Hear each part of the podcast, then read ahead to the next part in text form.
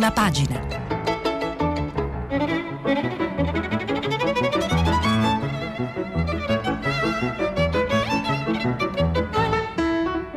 Questa settimana i giornali sono letti e commentati da Ettore Maria Colombo, giornalista di Quotidiano Nazionale.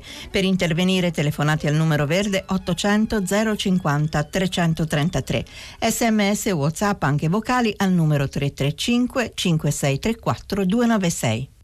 Buongiorno, buongiorno a tutti, eccoci qui, Ettore Maria Colombo, Quotidiano Nazionale, per prima pagina, bellissima rassegna stampa di Radio 3. Allora, oggi, eh, anche oggi tanta carne al fuoco, ma oggi non iniziamo con la pandemia, non iniziamo con eh, la politica, men che meno ne vedremo molto poca. Oggi eh, non iniziamo con neppure col problema dei contagi, eh, non iniziamo con la movida, eh, tutti i temi che cercheremo di vedere iniziamo con una cosa che è successa in Italia tanto tempo fa ma che noi non vogliamo, non possiamo dimenticare. Capaci 23 maggio 1992, 23 maggio 2020.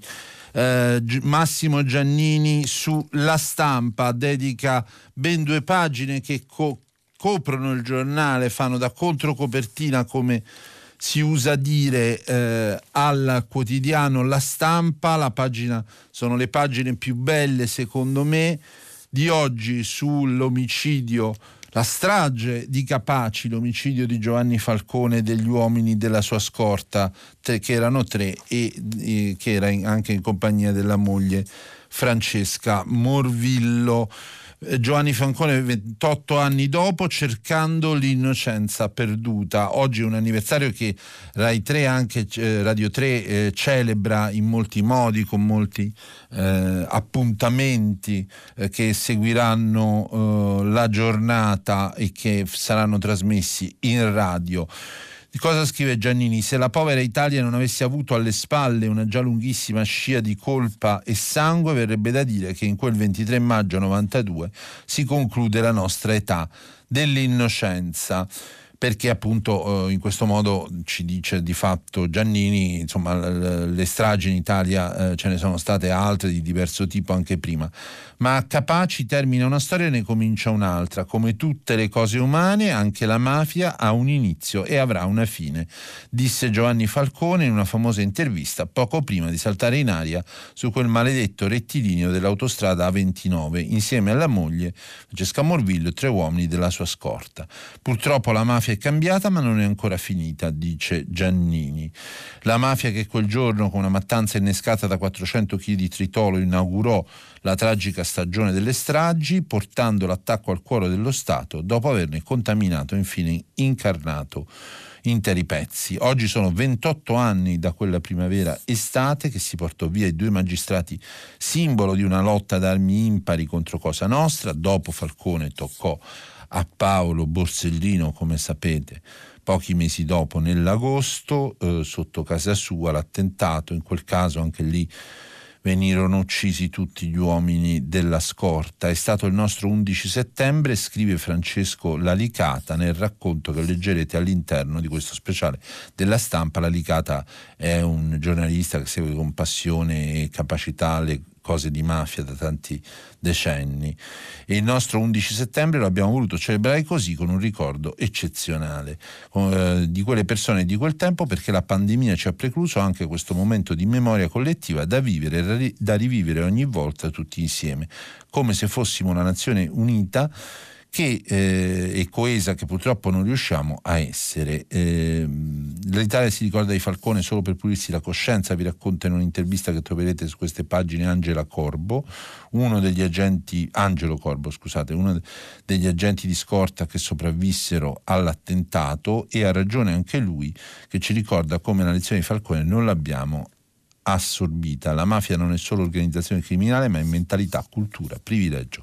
Virus che ci portiamo dietro e che oggi come allora intossicano la vita pubblica e persino le istituzioni, come lo stesso Falcone sperimentò sulla propria pelle eh, e come continuiamo a toccare con mano leggendo le intercettazioni dell'inchiesta Palamara. Questo 23 maggio non ci abbracceremo e non saremo in strada per ricordare il sacrificio di Giovanni, scrive la sorella Maria nel nostro speciale, perché il lockdown ce lo impedisce, ma a maggior ragione stavolta serve uno sforzo in più per esserci lo stesso, per non dimenticare. Noi lo facciamo come possiamo con il nostro giornalismo, questo dice invece Giannini, voi fatelo come vi chiede Maria, il suo invito esponendo dai vostri balconi questo pomeriggio alle 18 un lenzuolo bianco, allegoria di quell'innocenza che perdemmo ma che non dobbiamo stancarci di ritrovare. Io lo farò, non espongo la bandiera neppure della nazionale quando vince i mondiali di calcio, ma questa volta il lenzuolo lo espongo e sempre la stampa 1992 il nostro 11 settembre il ricordo di Falcone eh, sfida ancora la mafia ma giustizia e cittadini sono sempre lontani appunto è il pezzo di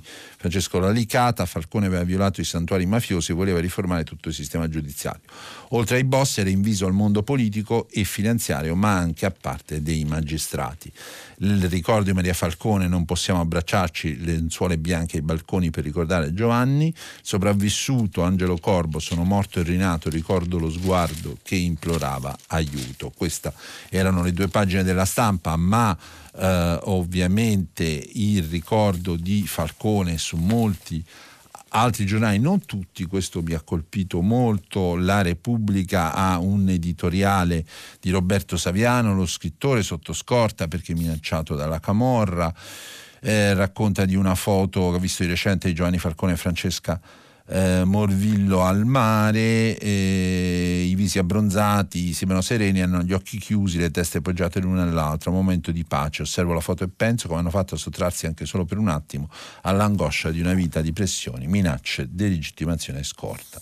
Come hanno fatto a chiudere gli occhi e abbandonarsi al sole, Francesca Morvillo è l'unica donna magistrato a essere stata assassinata nella storia d'Italia. Questo è un particolare che in effetti sul quale non avevo riflettuto, ehm, purtroppo un triste primato per eh, quella gran donna che era Francesca Morvillo. Continua Saviano, difficile misurare il peso della sua influenza nelle scelte non solo di Falcone ma di tutto il pool antimafia di Palermo che in quegli anni frequentava.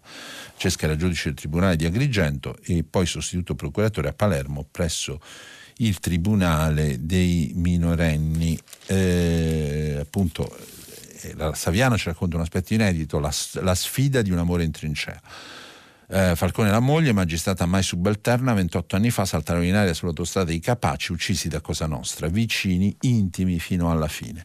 Minacce e pressioni, la vita sotto scorta, ma la coppia resta salda, lui voleva salvarla anche dal livore della gente per bene, invece morirono assieme. Gli ultimi istanti di normalità, lui che guida l'auto blindata, lei al suo fianco perché Falcone chiede all'autista della scorta quando scende dall'aereo e poi prende l'autostrada di Capaci e chiede di poter guidare lui, ogni tanto lo faceva, c'è questa foto bellissima di Francesca Morvillo e Giovanni Falcone appunto che in momento di serenità si erano conosciuti nel 78 a Palermo. E quindi insomma c'è anche il lato umano, gli eroi sono eroi ma sono anche persone, persone come noi. Mm, non ho, eh, ma mi sono fatto mandare in pdf di un giornale speciale che oggi esce con un numero speciale. È l'Unità, eh, l'Unità come sapete non esiste più, non è più in edicola, è stata chiusa, la società è andata in liquidazione, sono molti i giornali di sinistra che hanno chiuso, quindi faccio fatica a leggervi giornali di sinistra, come qualcuno mi chiede, perché sostanzialmente sono molto pochi quelli rimasti, che si definiscono, almeno che si definiscono tali. Tra questi, tra i tanti che ha chiuso, ha chiuso anche l'unità, che esce però ogni anno in edizione speciale, che è il modo per preservare eh, la testata eh, e eh, que- l'anno scorso la scelta fece polemica, eh, il direttore per un giorno fu Maurizio Belpietro, quest'anno è Primo De Nicola, senatore dei 5 Stelle, ex giornalista dell'Espresso di molti altri giornali. Molte le firme che c'erano una volta, che ricordavamo una volta sul, dell'unità, Oreste Pivetta, Bianca Di Giovanni, Maria Zegarelli, Claudia Fusani che parla appunto di giustizia eh, e magistratura, eh, lotta alla mafia, e come anche fanno Pietro Grasso, Saverio Lodato, Giuseppe Di Lello in un'intervista a Peppino Rolli, ex magistrato del pool di Palermo, perché ovviamente la eh, copertina dell'unità e molti degli articoli interni di questo numero speciale oggi in edicola sono dedicati a Giovanni Falcone con una bellissima foto con il suo viso sorridente e le sue parole. Eh, scritte in questo caso a Pietro Grasso che oggi è senatore di Leu, eh, vedrai la ragione prevarrà eh, bellissime parole che speriamo che abbiano ancora oggi un senso. Eh, questo è per quanto riguarda il ricordo dell'anniversario di Falcone, perché appunto non ci dobbiamo dimenticare, eh, per carità, in epoca di Covid succedono tante cose e tutti siamo eh, sotto botta, ancora sotto schiaffo, continuiamo a guardare solo quello che riguarda la malattia, i contagi, la sicurezza, la vita nelle città, le aperture, le chiusure, però insomma la storia d'Italia è fatta di tante, tante altre cose. Oh, che cosa succede? Che però, eh, visto che non sempre i giornali fanno buoni servizi ai loro lettori, a volte li fanno pure di cattivi, eh, eh, molti giornali mischiano la questione Falcone o usa il ricordo dell'anniversario della strage di Capaci o usano uh, la sua memoria per parlare invece di altro, cioè dei fatti che investono la giustizia in questi giorni, mesi ormai. Ci sono uh, c'è un caso CSM, intercettazioni che riguardano spostamenti, prebende e, e raccomandazioni eh, ai limiti della legalità o eh, molto oltre i limiti della legalità e per questo ci sono delle indagini in corso all'interno dell'organo di autogoverno della magistratura italiana, il cui presidente peraltro è il capo dello Stato e eh, Consiglio Superiore della Magistratura. E eh, che succede? Succede che eh, mentre non molti di questi giornali ricordano, non hanno piacere a ricordare Falcone, se lo dimenticano o, o lo tirano al proprio, tirano il ricordo di Falcone al proprio mulino, per esempio il riformista il riformista di Piero Sansonetti dice che i suoi eredi sono sotto processo e la mafia ride e tra i suoi eredi ci, sarebbe il generale Mori e i suoi uomini, cioè quelli che hanno sconfitto i corleonesi e portato lo Stato alla vittoria. Sono accusati in processo trattativa da giovani PM che di Cosa Nostra sanno poco, il generale Mario Mori insomma però è una figura molto discussa a dire che è un erede di Falcone io ci andrei piano e, e poi eh, si dice che Caselli celebra Falcone attaccando Carnevale.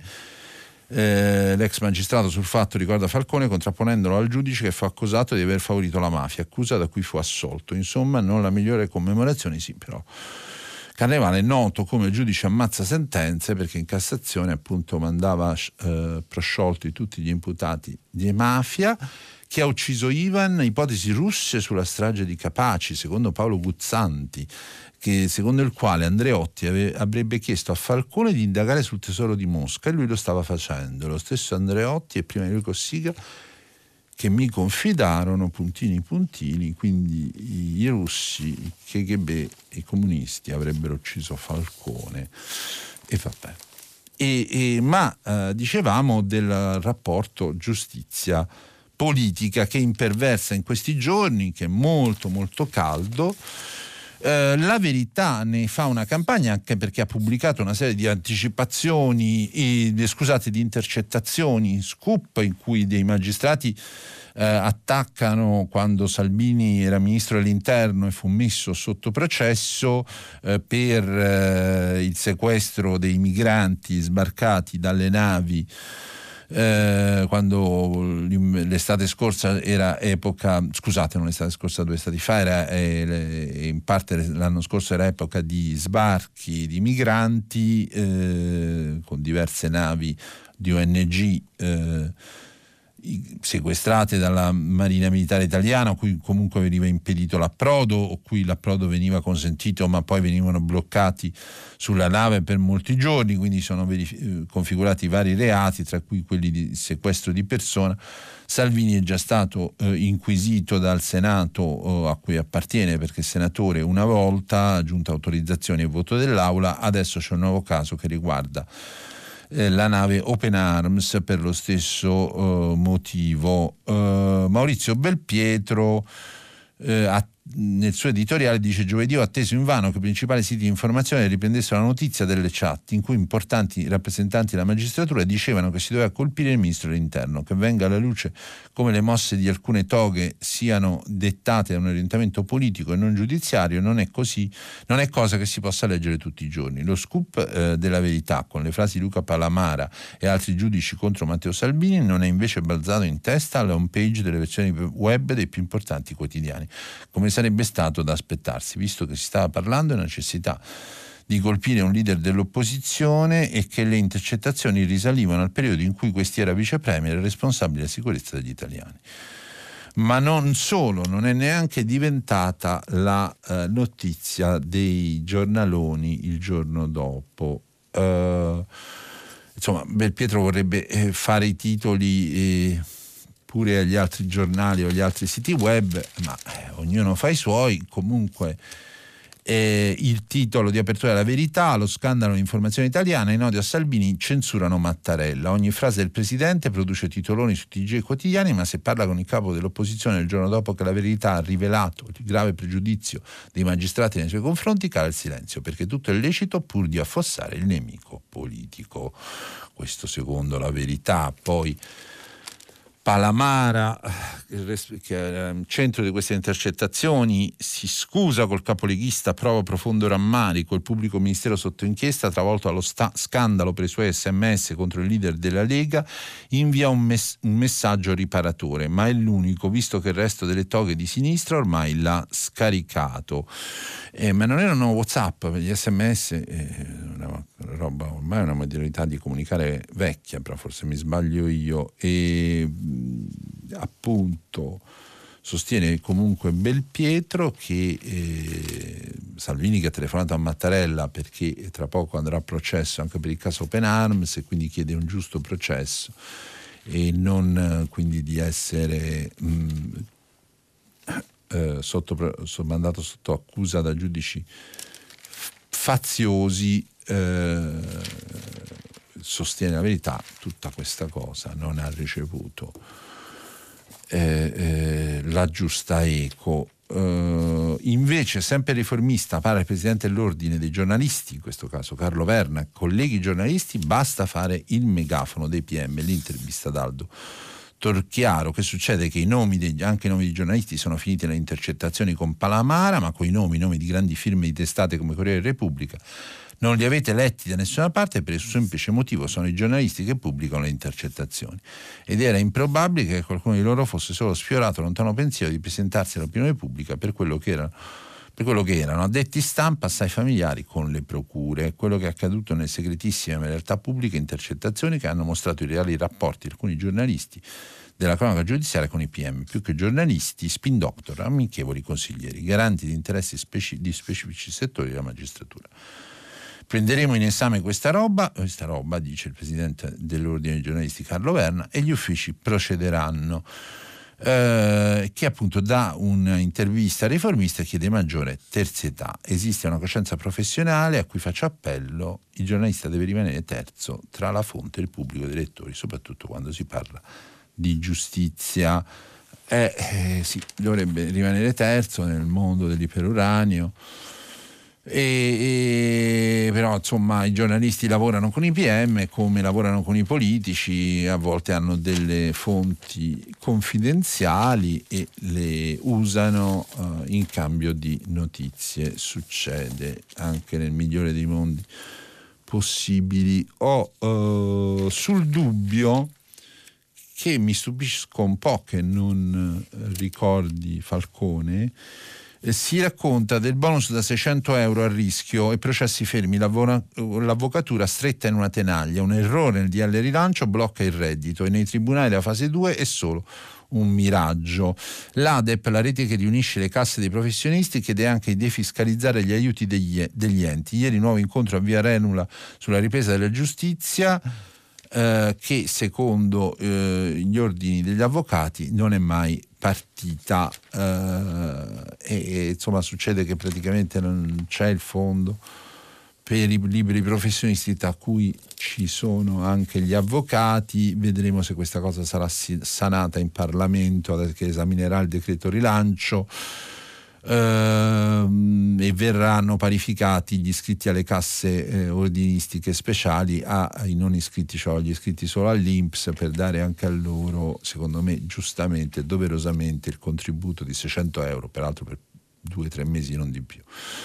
Vedremo se succederà. E sempre il dubbio, Paolo Delgado, la GAF di Palamara aiuta Salvini, cresce la paura del processo in vista del voto di autorizzazione a procedere che sarà settimana prossima. Il leader della Lega ha ottenuto un segnale dal colle dopo la pubblicazione delle intercettazioni del PM che lo attaccano. Eh, potrebbe essere l'occasione per recuperare i consensi persi in questi mesi. Lunedì la Giunta per l'autorizzazione del Senato riprenderà la discussione sull'autorizzazione a procedere per il caso della Open Arms. Martedì si arriverà al voto in giunta, eh? poi serve il voto dell'Aula che può ribaltare il voto della giunta. Invece a ottobre inizierà il processo per il caso Gregoretti, già fissato per luglio e poi saltato per la crisi Covid, quindi se venisse concessa l'autorizzazione a procedere nei confronti del senatore Salvini ne avrebbe ben due sul gruppone di processi, sempre per lo stesso motivo eh, lo sbarco dei migranti, perché il caso Gregoretti appunto già eh, il Senato ha già dato l'autorizzazione a procedere, invece il caso Open Arms sono navi eh, di diverse ONG, eh, deve ancora arrivare, vedremo se arriverà. Processi pericolosi nei quali il leader leghista rischia grosso sia sul piano penale, se si arrivasse a condanna in terzo grado, sia su quello politico, nel caso di eventuali condanne in primo grado. L'imputato rischiava di affrontarli nel contesto peggiore, eh, lega in calo dei consensi, tutta l'attenzione sul Covid. E, mh, però succede che parla Palamara, parole inqualificabili, eh, che con l'affermazione che l'allora del ministro degli interni dovesse essere attaccato a prescindere dall'effettivo rilievo penale delle sue scelte e sono, giustamente, scrive Delgado, parole che eh, aiutano il capo leghista, gli permettono di alzare i toni, rivestire i panni del perseguitato politico, riportare in primo piano un tema, quello dell'immigrazione, spodestato alla crisi sanitaria e dalla, dall'ombra della crisi economica. Salvini ha reagito con misura, senza strafare, si è rivolto al capo dello Stato, ma senza chiedere impossibili interventi diretti del Presidente, il quale consentendo di rendere noto il contenuto colloquio telefonico e farlo definire cordiale, ha invitato con i codici bizantini della diplomazia del Colle un segnale. Eh sì, è proprio così, come dice eh, il Colle quando permette di dire che il colloquio c'è stato e addirittura permette di definirlo eh, cordiale, vuol dire che ti sta dando ragione. Libero, l'ordine parte da certi giudici, obiettivo eliminare Salvini in base ai dialoghi tra procuratori. Matteo, sarebbe Salvini, ha difeso l'Italia dall'invasione dei migranti, ovviamente. Eppure il 4 luglio sarà processo per sequestro di immigrati che violano la legge. Scoperchiato il complotto non sarà luglio perché appunto eh, eh, ci sarà un rinvio del processo a Catania causa emergenza Covid. Eh, questo è il pezzo eh, che eh, ne parla sul libro del direttore. Pietro Senaldi ha processo anche se ha ragione, lo dicono perfino i magistrati. Alcune intercettazioni hanno scoperchiato un complotto contro il capo del Carroccio. Alle toghe converrebbe rinunciare alla farsa delle udienze sui migranti sequestrati. E, e, ci sono un po' di chat che vengono pubblicate, no? queste sono chiaramente chat di WhatsApp e non sms e, e addirittura con parolacce, epiteti di ogni tipo rivolte a Salvini che francamente da parte di giudici del CSM e procuratori della Repubblica, insomma, non è una bella scena. Il Senato rivota sull'ex ministro, l'altra richiesta di autorizzazione a procedere dopo la pausa per il coronavirus, la giunta eh, per le autorizzazioni martedì si esprime sul caso Open Arms. Quanto rischia Matteo? Le sentenze sono già scritte, sostiene Libero. I giudici spesso decidono in base all'umore, cioè si presuppone che decidano in base a come si svegliano la mattina. Qui peserà l'ideologia filo immigrati. E poi giornalisti e magistrati, compagni di merende, esclusivo di Libero, eh, le intercettazioni tra cronisti e toghe, Palamara al telefono, stai buona, eh, quello è dei servizi, con lui ho un buon rapporto, i suggerimenti di quell'altro non ho fatto i nomi perché non mi sembra il caso, i colleghi si difenderanno quando e come eh, lo riterranno più opportuno. Eh, ma c'è un'intervista sempre al direttore del, del, riformista Piero Sansonetti, gli intoccabili i cronisti giudiziari sono agli ordini del partito dei, PM. Sansonetti, direttore riformista, attacca i colleghi. Sono una casta come i magistrati, hanno diffuso le veline delle procure contro i politici e ora tacciono. Quindi, insomma, c'era, i giornalisti che se la prendono con i giornalisti, il giornale, giustizia truccata, assalto continuo, le toghe si sono messe d'accordo non solo per incastrare Salvini. Ecco tutto quello che è successo e sta succedendo anche a Berlusconi. Eh, l'editoriale è sui PM politicizzati di Ginevra Cerrini Feroni. Eh, non è l'eccezione ma la regola, quella di avere dei PM eh, politicizzati. Eh, addirittura dice la politica ai porti chiusi dell'immigrazione clandestina scatena una campagna d'odio senza precedenti, orchestrata dalla sinistra nei suoi confronti addirittura paragonando Salvini ai più biechi dei nazisti, io non lo ricordo. Salvini paragonato a un nazista, però non importa, è la mia memoria che difetta, sempre il giornale, Chiara Giannini a pagina 2, il Senato decide su Salvini dopo lo scandalo del chat, martedì il voto della giunta su Open Arms, il peso dei messaggi segreti tra Palamare e i colleghi magistrati, in effetti è un peso imbarazzante. PM contro Berlusconi, l'assalto dura il 94. Luca Fazzo, ovviamente sul giornale, cronista di giudiziaria, eh, coglie l'occasione per ricordare che anche Berlusconi è stato perseguitato per tanto tempo dai giudici. Caso Palamara conferma, certi giudici fanno politica e sai che novità, e il Cavaliere ancora oggi ne subisce la persecuzione. Oh, uh, io direi di chiuderla qua con tutta questa parte, passiamo alla parte eh, che siamo già belli in ritardo, passiamo alla parte, a tante altre parti che riguardano la sedia stampa di oggi. La politica me la caverei con poco, me la caverei con il messaggero che eh, a pagina nelle pagine interne, ma adesso ve lo ritrovo, bene Conte, clima cambiato, Renzi sigla la pace, ma il PD avverte sui cantieri piano da rivedere, il leader di dei Valori apprezza i segnali, gli alleati si arrabbieranno ma dovranno adeguarsi, Orlando no a troppe deroghe sugli appalti, anche i grillini la pensano. Allo stesso modo, infrastrutture ecco le prime 25 opere che verranno sbloccate dall'esecutivo. Eh, e poi oggi il dossier Palazzo Chigi riparte la battaglia politica sempre eh, sulla questione dei cantieri e sulla questione di autostrade, stop investimenti dopo il no sui prestiti di Stato, questo riguarda Atlantia e la famiglia Benetton che eh, ha in mano l'holding del gruppo eh, Autostrade. E, e, però insomma che succede praticamente? Che eh, ah, poi sulla scuola il Premier difende Lazzolina sulla scuola ma gelo con i Dem che invece non la uh, amano, alta tensione al vertice di ieri sul tema uh, della scuola che prosegue oggi, scontro sui concorso per i precari, Conte tenta la mediazione, in pratica i, eh, la sinistra vorrebbe fare l'esame eh, per assumere i precari solo per quelli basandosi sulle graduatorie già in atto, invece Lazzolina vuole far fare un concorso vero e proprio con, per titoli ed esami. Bah, dunque, quindi praticamente il concetto di base è che eh, Renzi si è messo, ha fatto pace con Conte e, e il PD inizia invece a, a, mugugnare perché con la scusa del piano degli appalti, insomma, eh, questa pace, questo idillio Conte Renzi non è molto amato. Conte che sfoggia, ci racconta il tempo in prima pagina, la, mas- la maschera del Premier. Si protegge con una mascherina griffata, ma il braccino corto con i lavoratori. Eh, le paga 3.150 aziende su 250.000. Questo sostiene eh, l'editoriale del direttore del Tempo Franco Bechis, che è un giornalista molto conosciuto eh, anche molto brillante. Eh, ma anche molto polemico, eh, il Premier fa sfoggio alla protezione firmata dal sarto Talarico, che è un famoso sarto italiano molto raffinato, e però aggiunge Bechis che differenza con l'elemosina date eh, agli italiani, snobbate le protezioni normali che Palazzo Chigi si era accaparrato prima di tutti, cioè le mascherine normali. Sempre sulla politica, via il risico sulle poltrone, ce lo racconta il tempo a pagina 5, Daniela Di Mario, a fine giugno verifica le presidenze, le commissioni guidate dalla Lega fanno gola a PD e renziani, soprattutto i renziani. Il conto di Italia Viva dopo il voto su Bonafede, alla Camera Marattin prenota il bilancio. Boschi agli affari costituzionali, Annibali alla giustizia. In realtà si parlava anche della paita ai trasporti, una matassa intricata, la spartizione deve tener conto dei rapporti di forza tra i partiti di maggioranza e delle quote di ministri, viceministri e sottosegretari, si chiama manuale Cencelli.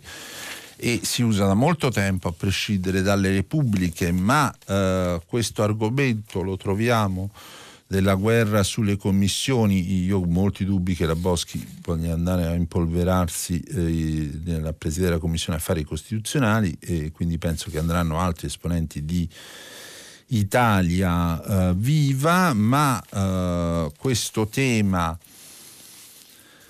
lo troviamo anche su altri eh, giornali e eh, vi volevo, volevo riprendere sempre la stampa dove chi invece parla del centrodestra eh, della scuola dice che la maggioranza duella sui 32.000 precari da assumere perché appunto l'azione dice che serve il concorso e invece i, i, la sinistra non vuole che ci sia il concorso. Eh, il 5 Stelle vuole un quiz a risposta chiusa, PD, Leo e Renziani contrari. I docenti serviranno a gestire classi di solo 10-12 alunni alla riapertura ma sul piano politico Alberto Mattioli, che segue la Lega da Milano per la stampa, pressing su Salvini per la svolta responsabile, ascolti Giorgetti che apre al governissimo. La Lega sotto il 25% secondo l'ultimo sondaggio. Ghisleri, Colonnelli, il vice segretario ci vuole riposizionare e eh, l'intervista di ieri eh, Giorgetti appunto vice segretario della Lega ma insomma ex sottosegretario alla presidenza del Consiglio uomo dei mille rapporti con l'America l'Europa amico personale di Draghi insomma uomo sensibile a certe voci dell'establishment eh, ha lanciato l'allarme per il rischio di un'esplosione socio-economica dell'Italia. Questo è un rischio molto vero che ritroveremo e quindi eh, la lega al bivio tra nordismo moderato e sovranismo, scrive Marcello Sorgi nella sua nota, appunto chiede, un pezzo di lega chiede che eh, la lega sostanzialmente si metta a sostenere il governissimo o su, per quanto riguarda mh, per quanto riguarda sempre la polica e la questione delle poltrone delle commissioni c'era anche sulla verità, pagina 5, lo scambio sulle poltrone. Ma dicevamo eh, dell'autunno, dell'autunno caldo, per esempio i giuslavoristi sollevano eh, il rischio che ci siano tensioni sociali, sul, questo lo facevano sul dubbio, e eh, sul fatto quotidiano, che parla ovviamente con l'editoriale di Marco Travaglio della Palamarata, cioè parla dell'inchiesta sul PM romano Luca Palamara, ex caporente di Unicost, che ha scoperchiato il vaso di Pandora del mega scandalo del CSM e del risico delle procure. Travaglio dice l'abbiamo scritto un anno fa e fa bene e poi eh, affronta il tema con dovizia di particolari e crisi sociali crisi sociale, scusate, sfracelli annunciati e cautela al Viminale. Soffiano sul fuoco di rivolta. Ora no, d'autunno si vedrà. Tensioni di piazza, le manifestazioni in varie città per ora non creano particolare allarme, ma potrebbero crearlo. L'allarme sommosse per far male a Conte, invece dice Antonio Padellaro, cioè sostiene sempre riferendosi all'intervista di ieri di Giorgetti alla stampa, eh, che il suo, nella sua denuncia attenti il paese esplode, eh, sia in realtà una minaccia, un modo surrettizio per far cadere Conte. Non abbiamo idea se sia così, ma sappiamo di certo che il Viminale è molto preoccupato per, proprio per il rischio proteste eh, e il rischio allarme, allarme sociale questo tema c'era anche, mh, mm, c'è anche su eh, Messaggero l'intervista a eh, Luigi Di Maio, ministro degli esteri, il rischio di tensioni sociali, girerò l'Unione Europea per aiutare eh, il cu- turismo. E eh, lo dice anche Di Maio, quindi un autorevole membro del governo, oltre che ex capo politico dei 5 Stelle. Eh, e parla di turismo, girerò la, la, UE per rilanciare il turismo nel nostro paese, pronto a incontrare i miei omologhi di Austria, Germania e Slovenia. Abbassiamo i toni, temo tensioni sociali, il MES no, Conte conosce, la risposta non lo vogliamo, Conte conosce la posizione del 5 Stelle. Lotta al virus, sto lavorando per istituire la giornata del ringraziamento. Anche in Italia ci mancava solo un'altra giornata da festeggiare, dopo Conte c'è solo il voto, niente automatismi, le prerogative costituzionali non sono opinabili e questa è una frase importante perché vuol dire che la risposta non è sì c'è solo il voto, ma che come in una repubblica parlamentare si può far nascere un nuovo governo se ci sono i numeri, una cosa importante detta da Di Maio, il Premier difende il ministro Azzolina sulla scuola, ma c'è il gelo con i Dem, alta tensione al vertice che prosegue oggi, scontro sul concorso dei precari, Conte tenta la mediazione, Emilio Pucci ce lo racconta. Oh, passiamo al turismo, passiamo a, a note un po' liete, ma liete si fa per dire. Su uh, il giornale che, su cui io scrivo, il quotidiano nazionale, che se lo trovassimo sarebbe anche una bella cosa, eccolo qua Estate in Italia la grande bellezza. Il ministro del turismo Franceschini Visitate i borghi e i luoghi minori della nostra penisola. Non c'è solo il mare. Da oggi il weekend test nelle spiagge italiane aumentano i controlli anti-assembramenti, si rischiano senz- sanzioni salate e il dovere di Conte, l'editoriale di Bruno Vespa, terapie shock per salvare il paese in coma eh, mentre si ricorda la guerra della quarantena eh, di Londra di Boris Johnson che impone limiti ai confini, Parigi risponde con durezza, Europa divisa sulle riaperture delle frontiere dopo il virus. Quindi il tema delle riaperture dei confini nazionali è, è legato al tema del turismo ovviamente perché l'Austria dice che in Italia non si può venire e eh, invece apre con la Germania eh, e con altri paesi. La Germania apre con alcuni paesi confinanti ma dice di fatto che anche se non esplicitamente che in Italia non si può venire. In Grecia dicono venite tutti. Eh, la Gran Bretagna dice da noi non potete venire.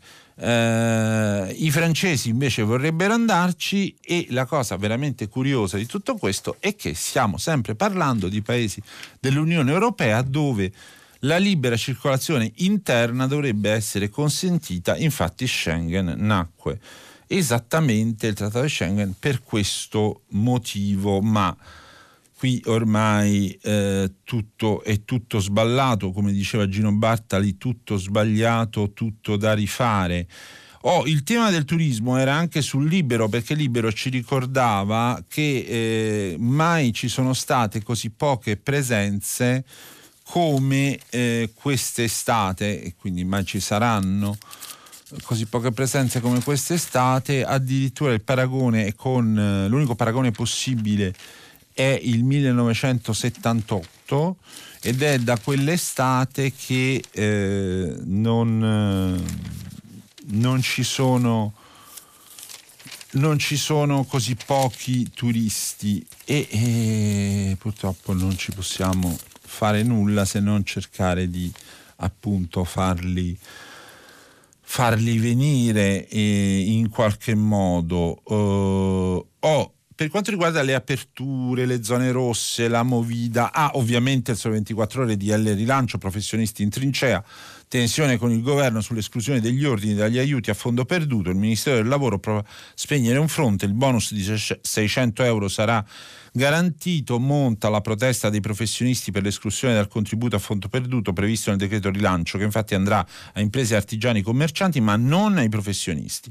Professionisti che vanno, voglio ricordarlo, ai notai, ai commercialisti, agli architetti, agli avvocati, ai giornalisti, ai geometri ma anche a molte categorie di medici e di infermieri. Io non lo trovo giusto, lo trovo una sperequazione di diritti che dovrebbero essere garantiti uguali per tutti per Costituzione. E ieri i presidenti dei consulenti del lavoro e dei commercialisti hanno mh, disertato l'incontro organizzato all'Agenzia delle Entrate, dedicato proprio al contributo a fondo perduto previsto dal decreto, scelta che secondo l'agenzia rischia di danneggiare i loro clienti. Intanto il Ministero del Lavoro, cioè la ministra Catalfo, 5 Stelle prova a fugare le preoccupazioni dei professionisti iscritti alle casse di previdenza privata, affermando che resta ferma l'erogazione dell'indennità per i mesi di aprile e maggio per i professionisti iscritti iscritti alle casse di previdenza privata che l'hanno già percepita a marzo, come specificato all'articolo 78 del decreto rilancio, sì, ma sono 600 su più 200 famiglie 200 euro, mentre invece i non iscritti alle casse che pagano solo all'Inps e non,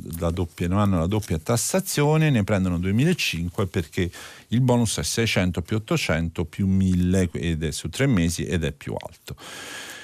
Ma vabbè, il colore dei soldi senza prestito, qui siamo sul manifesto, stop a 14,5 miliardi di investimenti, dopo FC anche Benetton batte cassa e al no del governo minaccia, andremo per vie legali. L'arroganza di Atlantia a quasi due anni dalla tragedia del Ponte Morandi, costata la vita a 43 persone. Questa è l'apertura del manifesto, ma l'apertura delle pagine interne, scuola, stallo sui concorsi, oggi nuovo vertice, maggioranza spaccata, PD e Leo contro 5 Stelle e Renzi, i sindacati pronti allo sciopero.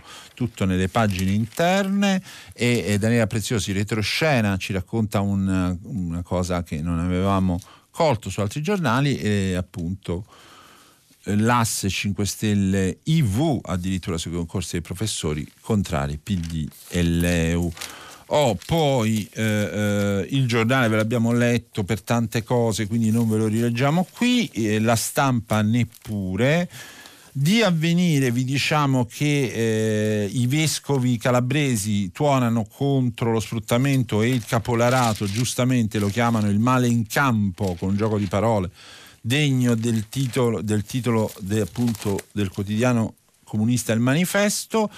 La Repubblica, oltre a parlare di Falcone, aveva alle pagine 2 e 3, sempre un tema sulla giustizia dimezzata, l'effetto virus sui tribunali chiusi e poi eh, vedeva eh, la questione di riaperture che, che, sarebbe molto lunga, zone rosse che meritano il bonus, che non lo meritano, chi può aprire e chi no, ne parlano molti giornali, la movida come deve essere regolata, come deve essere punita.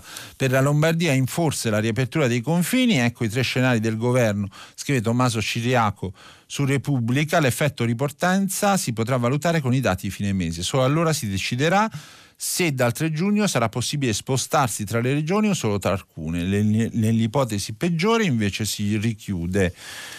E, e questo, la paura frena la movida e la notte di Milano all'improvvisa torna vuota, eh, racconta, ci racconta eh, sempre Repubblica con un reportage. Il Corriere, chiudiamo col Corriere, l'epidemia è sotto controllo, curva in calo in Lombardia. Eh, Guerra, direttore generale dell'OMS, risultati incoraggianti, ma ora non molliamo, meglio vacanze in Italia, più etiche e più sicure. I controlli, errori, anomalie e lacune nei report delle regioni, sistema a rischio con monitoraggi di parte, e Boccia parla di turismo, i governatori a caccia dei turisti, la sicurezza è più importante del mercato. E eh, ah, 5 Stelle, addio scontrini, cade l'ultimo tabù. Questa è una notizia che ha solo il Corriere della Sera, oltre al retroscenone settimanale solito di Francesco Verderami, che si chiede se il governo ha una visione. La risposta eh, mi sembra sia no, ma eh, ne parla uh, off anche del Rio. Ma, insomma, i 5 Stelle non devono più rendicontare eh, i loro compensi, parte dei quali andrà versata a forfè, ma non è più obbligatorio indicare le spese sostenute. Fanno dei loro soldi sostanzialmente quello che vogliono. Più tardi alla ripresa cercheremo di parlare del bellissimo foglio oggi in edicola, eh, il quotidiano detto a Claudio Cerasa, dalle eh, la finistra, eh, sa, scusate, la rassegna stampa finisce qui, vi aspetto dopo per il filo diretto con gli ascoltatori.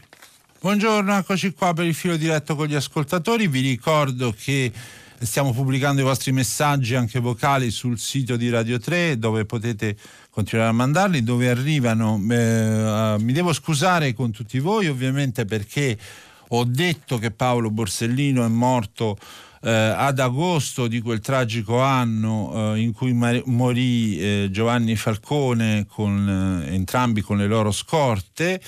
Invece Borsellino è morto il 19 luglio, ho sbagliato la data, vi assicuro che ho letto tanti libri sull'argomento, a quell'età ero giovane ed ero sconvolto e andavo in piazza in loro nome, ma sentiamo e prendiamo la prima telefonata, pronto?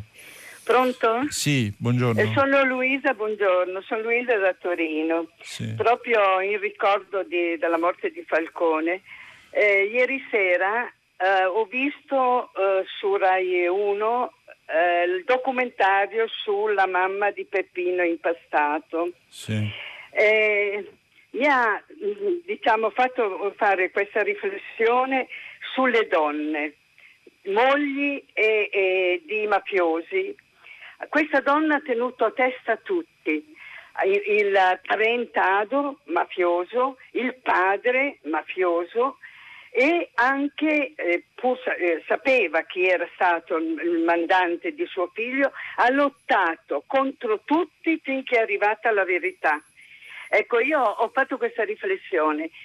Soltanto le donne dei mafiosi nelle famiglie, con istitu- la parte delle istituzioni, eh, quelle sane, sconfiggeremo la, la, mafia. Non saranno le istituzioni da sole. Mm.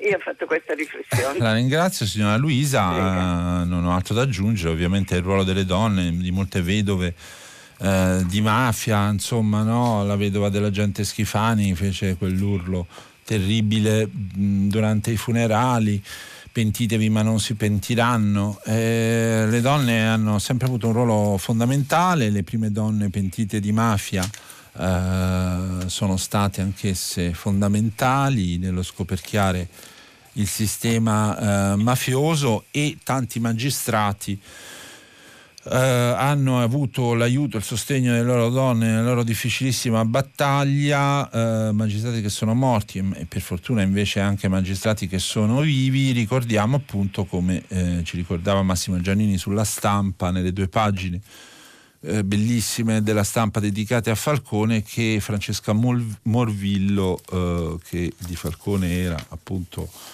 eh, la eh, compagna e la moglie poi eh, è stata l'unico magistrato donna finita uccisa dalla mafia. La prossima telefonata, pronto, buongiorno. Eh, pronto, buongiorno, sì. Eh, mi chiamo Massimo, chiamo da Lecce. Sì. vorrei commentare il, una parte del decreto rilancio fatto dal governo in occasione di, di questa emergenza ed è la parte relativa ai ristori economici per chi ha subito un danno. Ecco, io trovo sbagliato eh, eh, diciamo, un punto fondamentale di questo, di questo, del parametro utilizzato dal governo, e cioè quello di confrontare la differenza di reddito negativa che c'è stata tra due periodi precisi, cioè tra eh, quello che è accaduto ad aprile 2020 con quello che era stato il 2 aprile 2019. Ecco, chi ha subito un danno una differenza di reddito negativa tra questi due periodi allora ha una percentuale di rimborso. Secondo me è completamente sballato questo tipo di conteggio perché va a eh, non considerare per esempio tutte quelle attività legate soprattutto al turismo e, e mi riferisco ad, ad alcune zone del paese soprattutto quelle del centro-sud che basano ormai la loro attività economica soprattutto dalle entrate derivanti dal turismo che attività che ha il suo massimo diciamo, splendore da, a, da, in un periodo determinato dell'anno, cioè eh. cioè da maggio a settembre. Allora, sì, quindi la proposta quale sarebbe? Diciamo, la proposta è questa, che il danno dovuto all'emergenza Covid non è limitato solo a un mese di un periodo dell'anno che è aprile, ma eh, i danni dalla, dalla, dall'emergenza per le attività turistiche eh, si si avranno tra i mesi di maggio e settembre. Allora il governo avrebbe dovuto fare come parametro questo periodo. Ho capito. Perché non è giusto, sì, eh. non è, sballato il calcolo. Ho capito, ho capito quello che dice. Eh.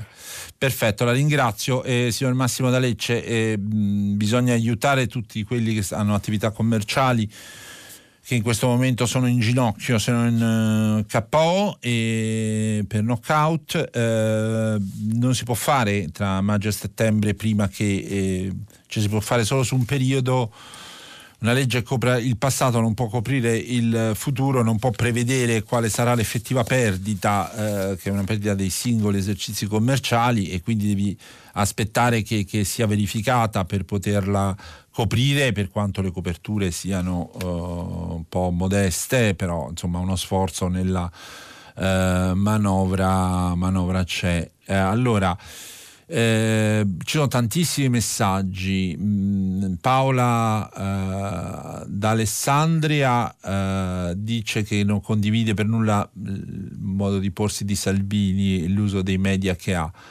Uh, grazie a Rai 3 che non manca mai di rammentare i servitori della patria in rincorrenza del loro sacrificio, Antonio da Bologna, eh, tu Rai 3 oggi dedicherà l'intera giornata all'anniversario della strage di Capaci con tante bellissime iniziative. Eh, Bruna da Merano dice che si ricorda quel tragico, tragico giorno e piansi e anch'io mi ricordo perfettamente dove era per gli italiani eh, l'omicidio Falcone e l'omicidio Borsellino sono come la strage dei fratelli, come l'omicidio di Robert Kennedy e poi di Bob Kennedy molti anni dopo per gli americani, ti ricordi es- o lo sbarco sulla Luna, ti ricordi esattamente dove eri e cosa stavi facendo in quel momento. E, appunto e dopo Borsellino, un'ecatombe, ancora misteri. E invece poi ci sono molti altri eh, messaggi e eh, che fine hanno fatto gli assassini Falcone e Borsellino, eh, molti sono in prigione, poi c'è un discorso sul terzo livello che andrebbe fatto, ma prendiamo eh, la, prossima, la prossima telefonata. Pronto? Eccoci qua. Pronto? Sono, sì. sono Mariangela, parlo della provincia di Treviso anzi pedemontana del Grappa. E io ho studiato un secolo fa eh, poteri, la Costituzione ha tre, l'Italia ha tre poteri, potere legislativo, giudiziario, anzi esecutivo e giudiziario.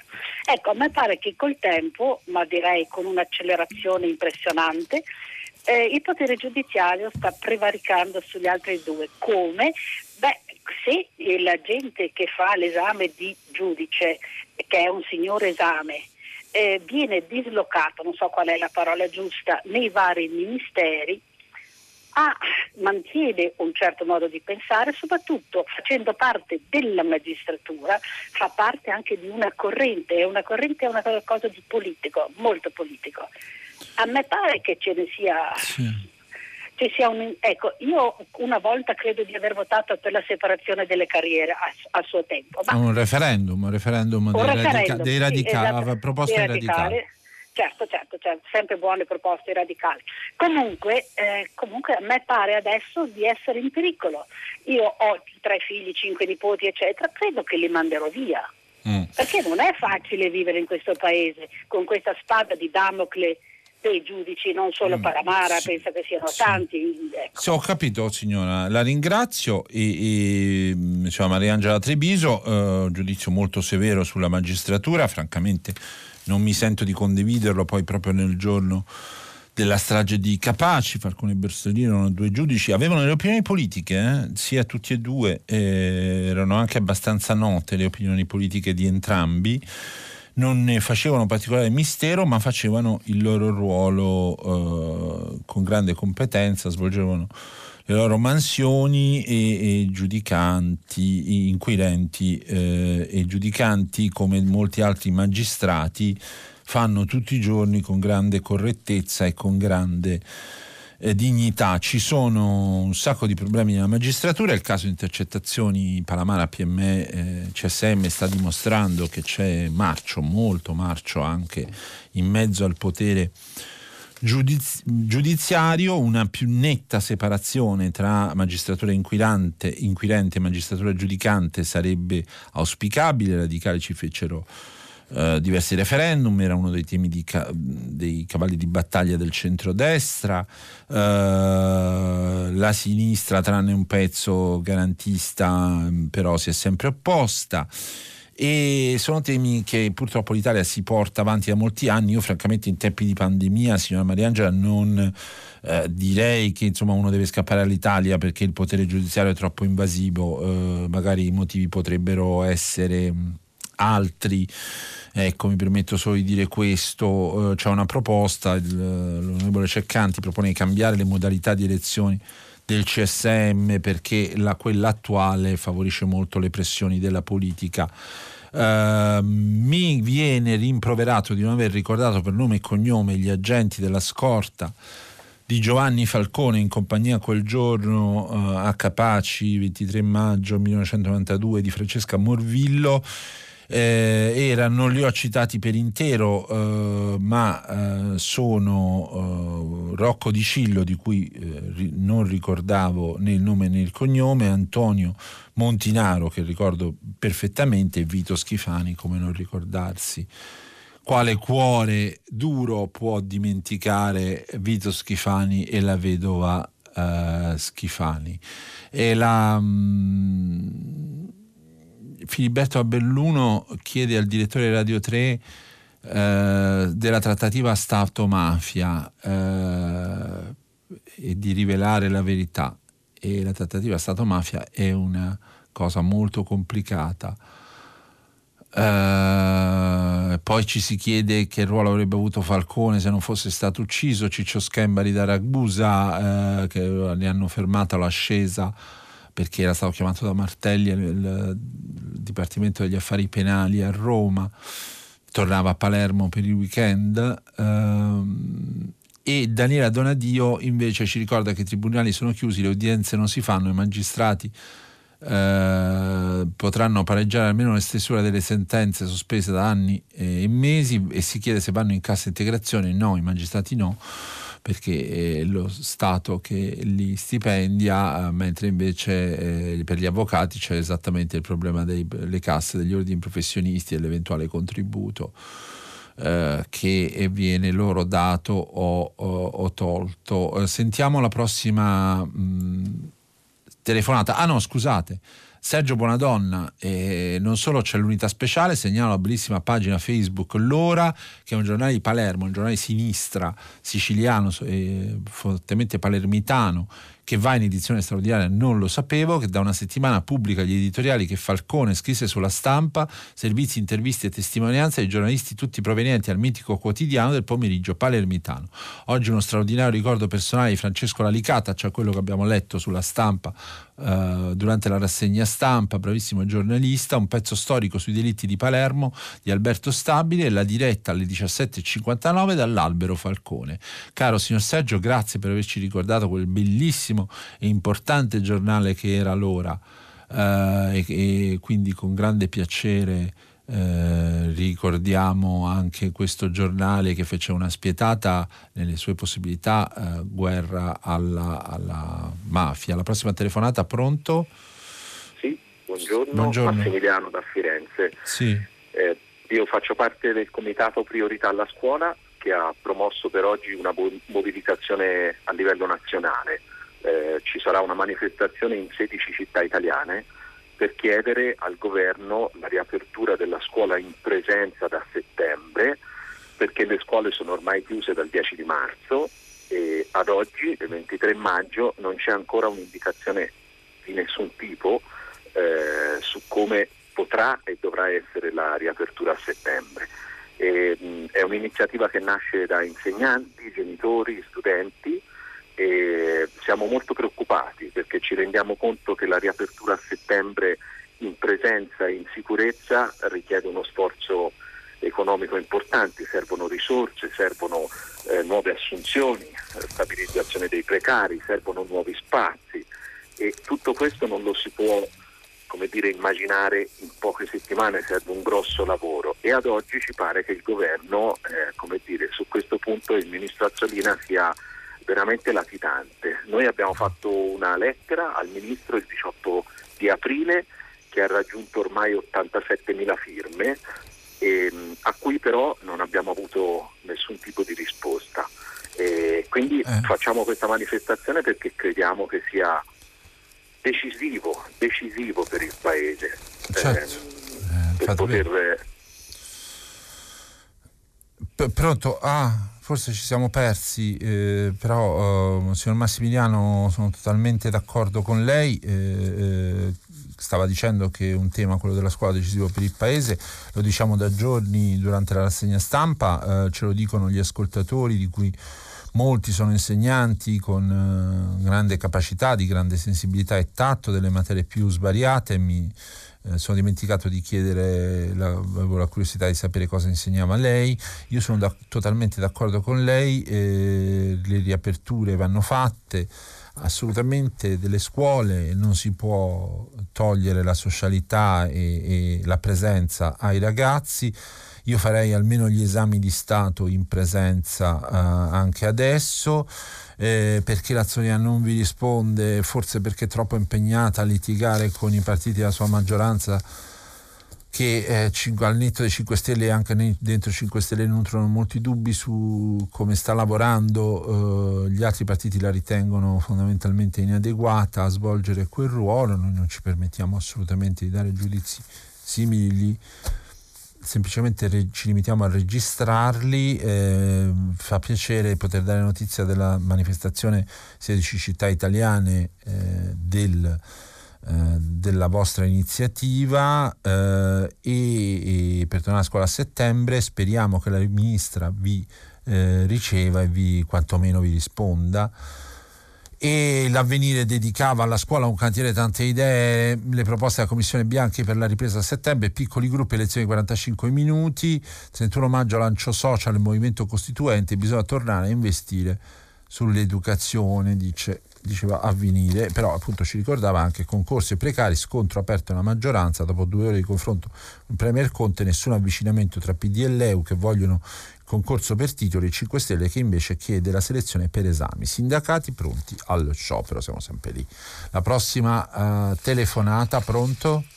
È pronto il direttore, buongiorno, eh, sono Andrea, chiamo dalla provincia di Ragusa, anche sì. se non sono da queste parti. Le chiedevo questo, mi ha incuriosito la querella di Ricciardi e sono andato su YouTube e ho rivisto tre volte sì. il video integrale. Io non capisco dove abbia fatto questo deputato Grillino violenza o insulti. Stava semplicemente parlando, e c'ha diritto di parola un deputato, del sistema sanitario che da 25 anni a questa parte battezzato da Formigoni ha favorito la sanità privata lombarda a scapito di quella pubblica, riducendo 25.000 posti letto. È vero, è vero sto fatto. E allora, appena detto queste parole, l'hanno circondato, che a momenti sembrava un'aggressione. Cioè, lei lo vada a vedere il video e invito tutti coloro che mi ascoltano. Eh, sì, sì, io c'ero, l'ho visto in diretta. L'ho visto, il ragazzo stava facendo un intervento moderato. Oh. E il, il, parlamentare c'ha un surplus, può dire perché la libertà di pensiero gliela concede la Costituzione. Non erano ingiurie, non erano invettive, mm. semplicemente mm. denunciava un sistema di potere. Sì, eh, allora, signor eh, Andrea D'Aragusa, ehm, il deputato Ricciardi nell'aula del, della Camera dei Deputati, come un senatore in quella del Senato, può dire quello che vuole perché per Costituzione è prevista eh, l'insindacabilità delle opinioni espresse sia eh, in aula, in aula proprio puoi dire veramente quello che ti pare, ma anche fuori dall'aula proprio perché devi tutelare il deputato eh, che eh, esprime delle opinioni politiche eh, contro ogni forma di, di, di censura. Eh, l'intervento era, secondo me, provocatorio. Ricciardi, che conosco personalmente, è un ragazzo molto in gamba, è carrarino hanno avuto un grande passato come grande, ha avuto un passato come attore regista, quindi sa come provocare l'uditorio, sa quali sono i toni che bisogna usare, poi parlava in mezzo all'emiciclo per le ragioni legate al contingentamento sociale. E l'intervento era provocatorio e, e i leghisti hanno reagito uh, esagerando in un modo eccessivo, calci, pugni, spintoni, è successo di tutto. E, però l'intervento era pesante, sostanzialmente il problema era il legame che, che Ricciardi eh, insinuava tra eh, i tanti morti e le responsabilità della, della, regione Lombardia, della Lega e del sistema sanitario lombardo, in particolare quello che li ricordava la sanità privata. C'è una, un'intervista che non abbiamo letto su Repubblica Fontana, il governatore della Lombardia non abbiamo fatto errori, tenerci chiusi non sarà necessario, per Gallera la zona rossa d'Alzano e Nembro potevamo farla noi, sbaglia, non ho mai incontrato il presidente del Tribulzio, insomma Fontana eh, non si riconosce neanche mezzo errore, mentre invece errori ce ne sono evidentemente stati eppure parecchi. E, però insomma poi alla fine forse hanno ragione le nostre nonne la verità eh, sta sempre nel mezzo uh, ho um, che dire che um, prendiamo la prossima telefonata. Pronto? Eh, pronto, buongiorno, sono Roberto dalla provincia di Verona. Sì. La settimana scorsa ho ricevuto dall'ASL, anzi dalla regione, l'obbligo, essendo io farmacista, di andare a fare un prelievo, un tampone presso la struttura dell'Alex Fier di Verona. Ho fatto il tampone giovedì pomeriggio, all'una esattamente, e a ieri a mezzogiorno la risposta non mi era ancora arrivata. Cioè, il, la, la, macchina a Padova dicono che sia guasta, a Treviso la macchina dicono che sia addirittura bruciata, ma la è da una settimana che io non so se sono positivo o meno.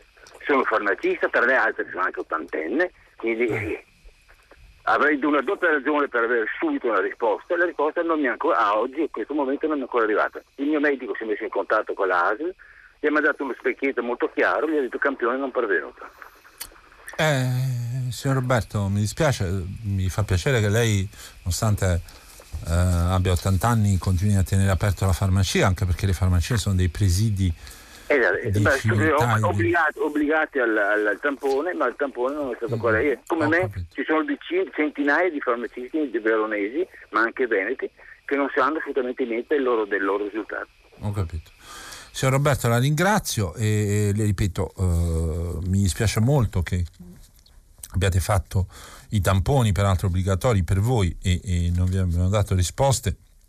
Uh, Diciamo, questo invece riguarda la sanità di un'altra regione, il Veneto, che è molto decantata per come ha modo efficiente, rapido e, e ben strutturato reagito al coronavirus, eh, non solo per merito del governatore Zaia, ma, che è leghista esattamente come Fontana, eh, ma anche per eh, il merito degli assessori e, e dei comuni eh, che sono in prima linea in questa emergenza.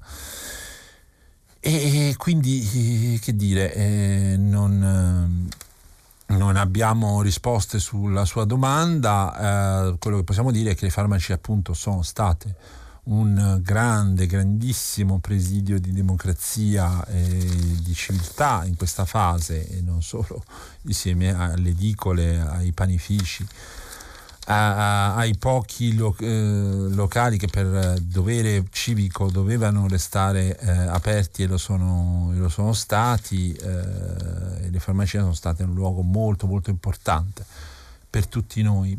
Prossimo telefonata, pronto? Eh, pronto, buongiorno. Sì. Sono Mariangela, telefono da Roma e sono un ex insegnante. Vorrei eh, far notare eh, o sottolineare questa, questa situazione. Abbiamo chiuso le scuole dal mese di marzo con tutte le difficoltà che eh, la chiusura eh, delle scuole ha comportato. Io tra l'altro vedo il nipotino che ha 11 anni, frequenta la prima media e eh, tutte le mattine si collega con i suoi insegnanti tramite gli strumenti eh, dovuti.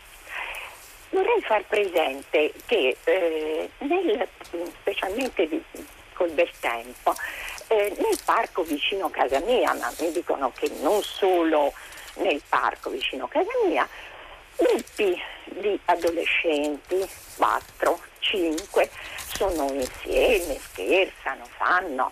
E poi c'è lo spazio per il basket dove altri 7, 8 eh, giocano ragazzi Eh. dagli 11 Eh. anni in su e poi, e poi squadrette di pallone, Di- ovviamente eh, casalinghe, no? ragazzini che si Certo. incontrano. E lei dice quelli si possono Ma, assembrare mi e scusi, invece a scuola non si possono scusi, assembrare. Ma quelle ore eh, trascorse, e sono tante, al- quantomeno dalle 17 alle 19.30, 20, con le giornate che si allungano, queste ore trascorse tutte insieme, ma quale spaccatura, quale frattura c'è tra la mattina il Oh, non andare a scuola e il pomeriggio eh, stare allegramente tutti insieme? Eh, eh, oh, è capisco, chiarissimo. Capisco il problema degli adolescenti, sono stata insegnante, sono, sono stata ma- sono mamma, sono nonna, ma mm, voglio dire, perché eh, eh, allora tanto vale farli ritornare a a scuola. scuola, questo è il Non concetto. dico- Grazie non- signora, giusto per non perdere il tempo di altre telefonate e di altre cose che avevamo da dire, il suo concetto è chiarissimo, Eh, si possono incontrare nei parchi, fare la partitina a pallone, perché non possono tornare a scuola? Io non posso che dire che sono sostanzialmente d'accordo con lei, vi ricordo perché non ne abbiamo parlato, Mare Movida sulla stampa, il primo fine settimana, quello che arriva dopo il lockdown, l'avvenire ci ricorda che riaprono le messe, locali aperti, città affollate e tante persone al mare, resta il divieto di spostarsi da una regione all'altra, sapremo resistere alla tentazione degli eccessi, Eh, eh, le pattuglie non fermano il rito dell'aperitivo, questa è la nostra libertà, dicono i giovani di Milano che non si fanno scoraggiare la tolleranza zero, pienone tra la Darsena e i Navigli, il rischio sono i brindisi fai da te, però qui qualcuno eh, deve aver visto un altro film perché eh, secondo la stampa eh, i navigli e i locali della Darsena sono strapieni, mentre invece adesso che ci viene in mente ci ricordiamo che sul, eh, su Repubblica la paura frena la movida, la notte di Milano l'improvvisa torna vuota, quindi qua- forse Repubblica Stampa, stesso gruppo editoriale, si devono mettere d'accordo se- sul fatto se la sera c'è gente o meno eh, nei suoi locali eh, di Milano. Prime notate ad Alassio, ma la tintarella resta vietata. Nella Riviera Ligure non si può piazzare l'ombrellone. Al via lo shopping. Costa Smeralda invece è già pronta. Sardegna, spiagge affollate. L'incognita e il passaporto sanitario. A Trastevere per la birretta. Qui siamo a Roma. Eh, tra i vicoli siamo al sicuro. I giovani di Roma si spostano alle piazze verso le zone meno affollate. E poi contagi in calo in ogni regione. La Valle d'Aosta e Maglia Nera. Il monitoraggio dell'Istituto di Sanità svela 19.000 casi sospetti in Lombardia. E eh, questo per quanto riguarda un tema che non avevamo eh, fatto in tempo a raccontarvi, che riguarda la vita di tutti noi. La prossima telefonata, pronto? Eh, buongiorno, mi chiamo Luciano e telefono da Torino, buongiorno Sì. e buon lavoro. Eh, purtroppo la giustizia fa acqua da tutte le parti, al di là del caso Bonafede, eccetera, ma avrebbero dovuto cancellare Bonafede e anche Di Matteo. Il CSM lì è stato assente. Il CSM assente. Ho letto una e dovrebbe essere invece presentissimo, non solo presente, rincuorare tutti noi che la giustizia è una cosa seria, che i magistrati che sbagliano sono cacciati via, purtroppo a nel sedere, non bacchettati con una censura o mandati da un'altra parte pagando pure le spese del trasporto. Santo cielo, dobbiamo avere fiducia. Salvini e Mattarella leggo Repubblica, toghe contro di me, i giudici avranno tutto il processo. Se il giudice che lo andrà a esaminare debba dire sia tranquillo, noi avremo un giusto- una giusta attenzione per il processo e quindi io con Palamara non ho mai avuto nulla che spartire. E poi Eh. aggiunge, e quelle conversazioni... Eh, però lei non mi può fare la rassegna stampa al posto mio, signor Luciano da Torino. No, no, no, ha ragione, Ho ragione. capito Quindi, che la giustizia fa acqua. Ma santo cielo, ma perché questi Vabbè. PM parlano e il CSM soprattutto non interviene? Deve rincuorarsi. Va bene, poi la sento anche male, signor Luciano, le chiedo scusa, ma eh, insomma le critiche alla giustizia ce ne sono tante, abbiamo raccolto anche eh, la sua. Eh, e io volevo leggere qualche eh, sms, Renata si chiede perché eh, la funzione eh, non è un potere, lo dice la Costituzione, eh, il- infatti il magistrato non viene eletto, eh, sì questo è vero come negli Stati Uniti dove invece i magistrati vengono eletti direttamente dai cittadini, però eh, si chiama potere giudiziario o potere esecutivo.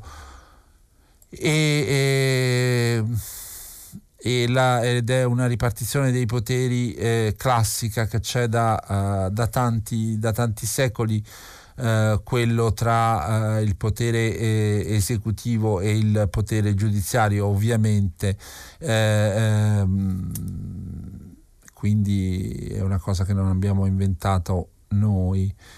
Eh, là, perché Stefano Bologna e i giornalisti conduttori dello show chiamano i governatori governatori per semplicità è la risposta. Uh, vive la Repubblica Italiana e dice giustamente Stefano non siamo negli USA, eh, bisognerebbe dire presidenti di regione. E, e, Conte Premier, non Presidente del Consiglio, sempre per semplicità lo facciamo, ma uh, uh, è vero, bisognerebbe dire così, il giurista Sabino Cassese lo ripete spesse volte eh, sì, Clara da Bologna se la prende contro la signora che vede i magistrati come responsabili di tutti i crimini. Eh, eh, invece molti magistrati cioè, giustamente hanno dato la loro vita per combattere la mafia. E um, Massimo Torino dice che Zé Fontana non sono allo stesso uh, livello.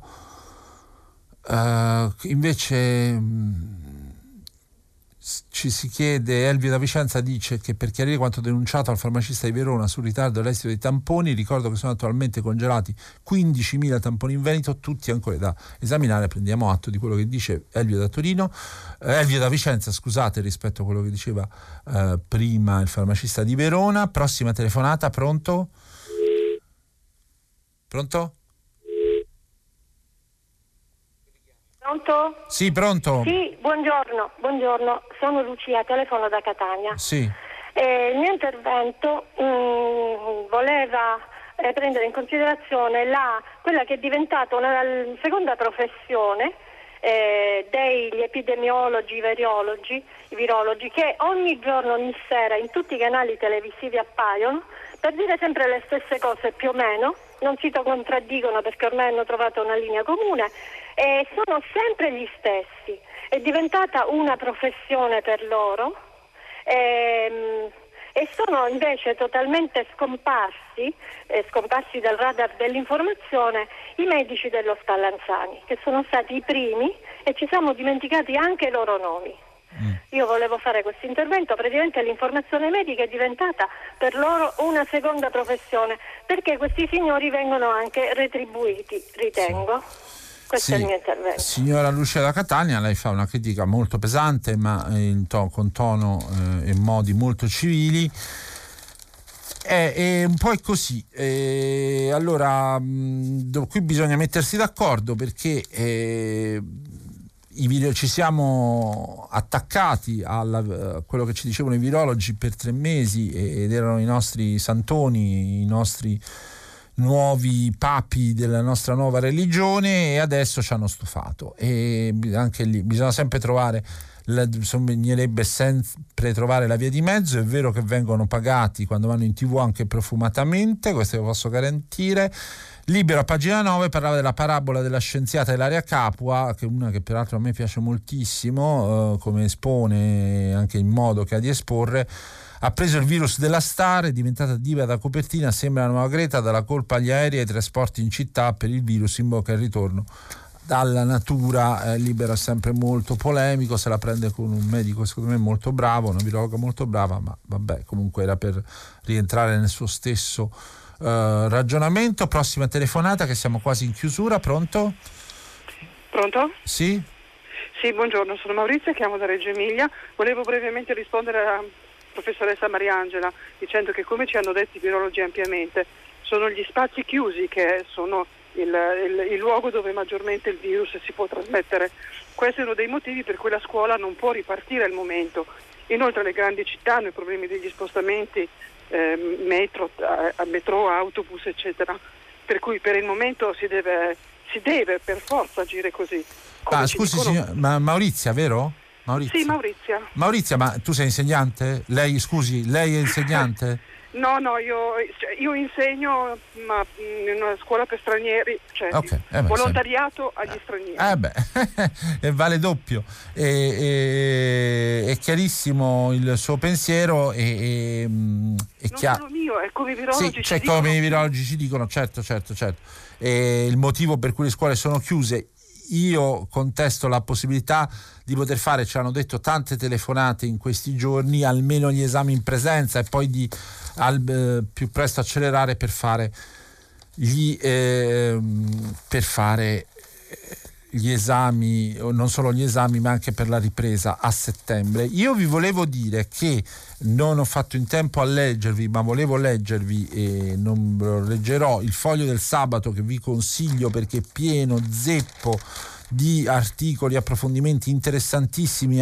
Alleluia, l'Italia si è desta, scomparso il lockdown, evaporati virologi, strappata l'autocertificazione, dimenticati i sindaci, eccoci tutti sulle ali della libertà e dire che stavamo per convertirci alla religione della mascherina.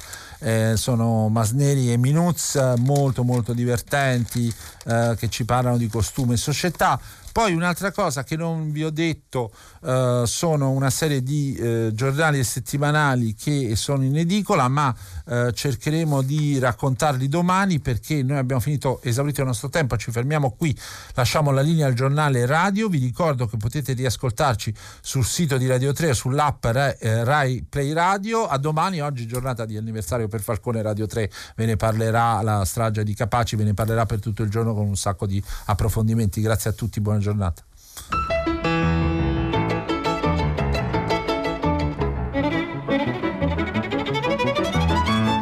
Ettore Maria Colombo, giornalista di Quotidiano Nazionale, ha letto e commentato i giornali di oggi. Prima pagina è un programma a cura di Cristiana Castellotti, in redazione Maria Chiara Beranec, Natascia Cerqueti, Manuel De Lucia, Cettina Flaccavento. Posta elettronica, prima pagina chiocciolarai.it. La trasmissione si può ascoltare, riascoltare e scaricare in podcast sul sito di Radio 3 e sull'applicazione Rai Play Radio.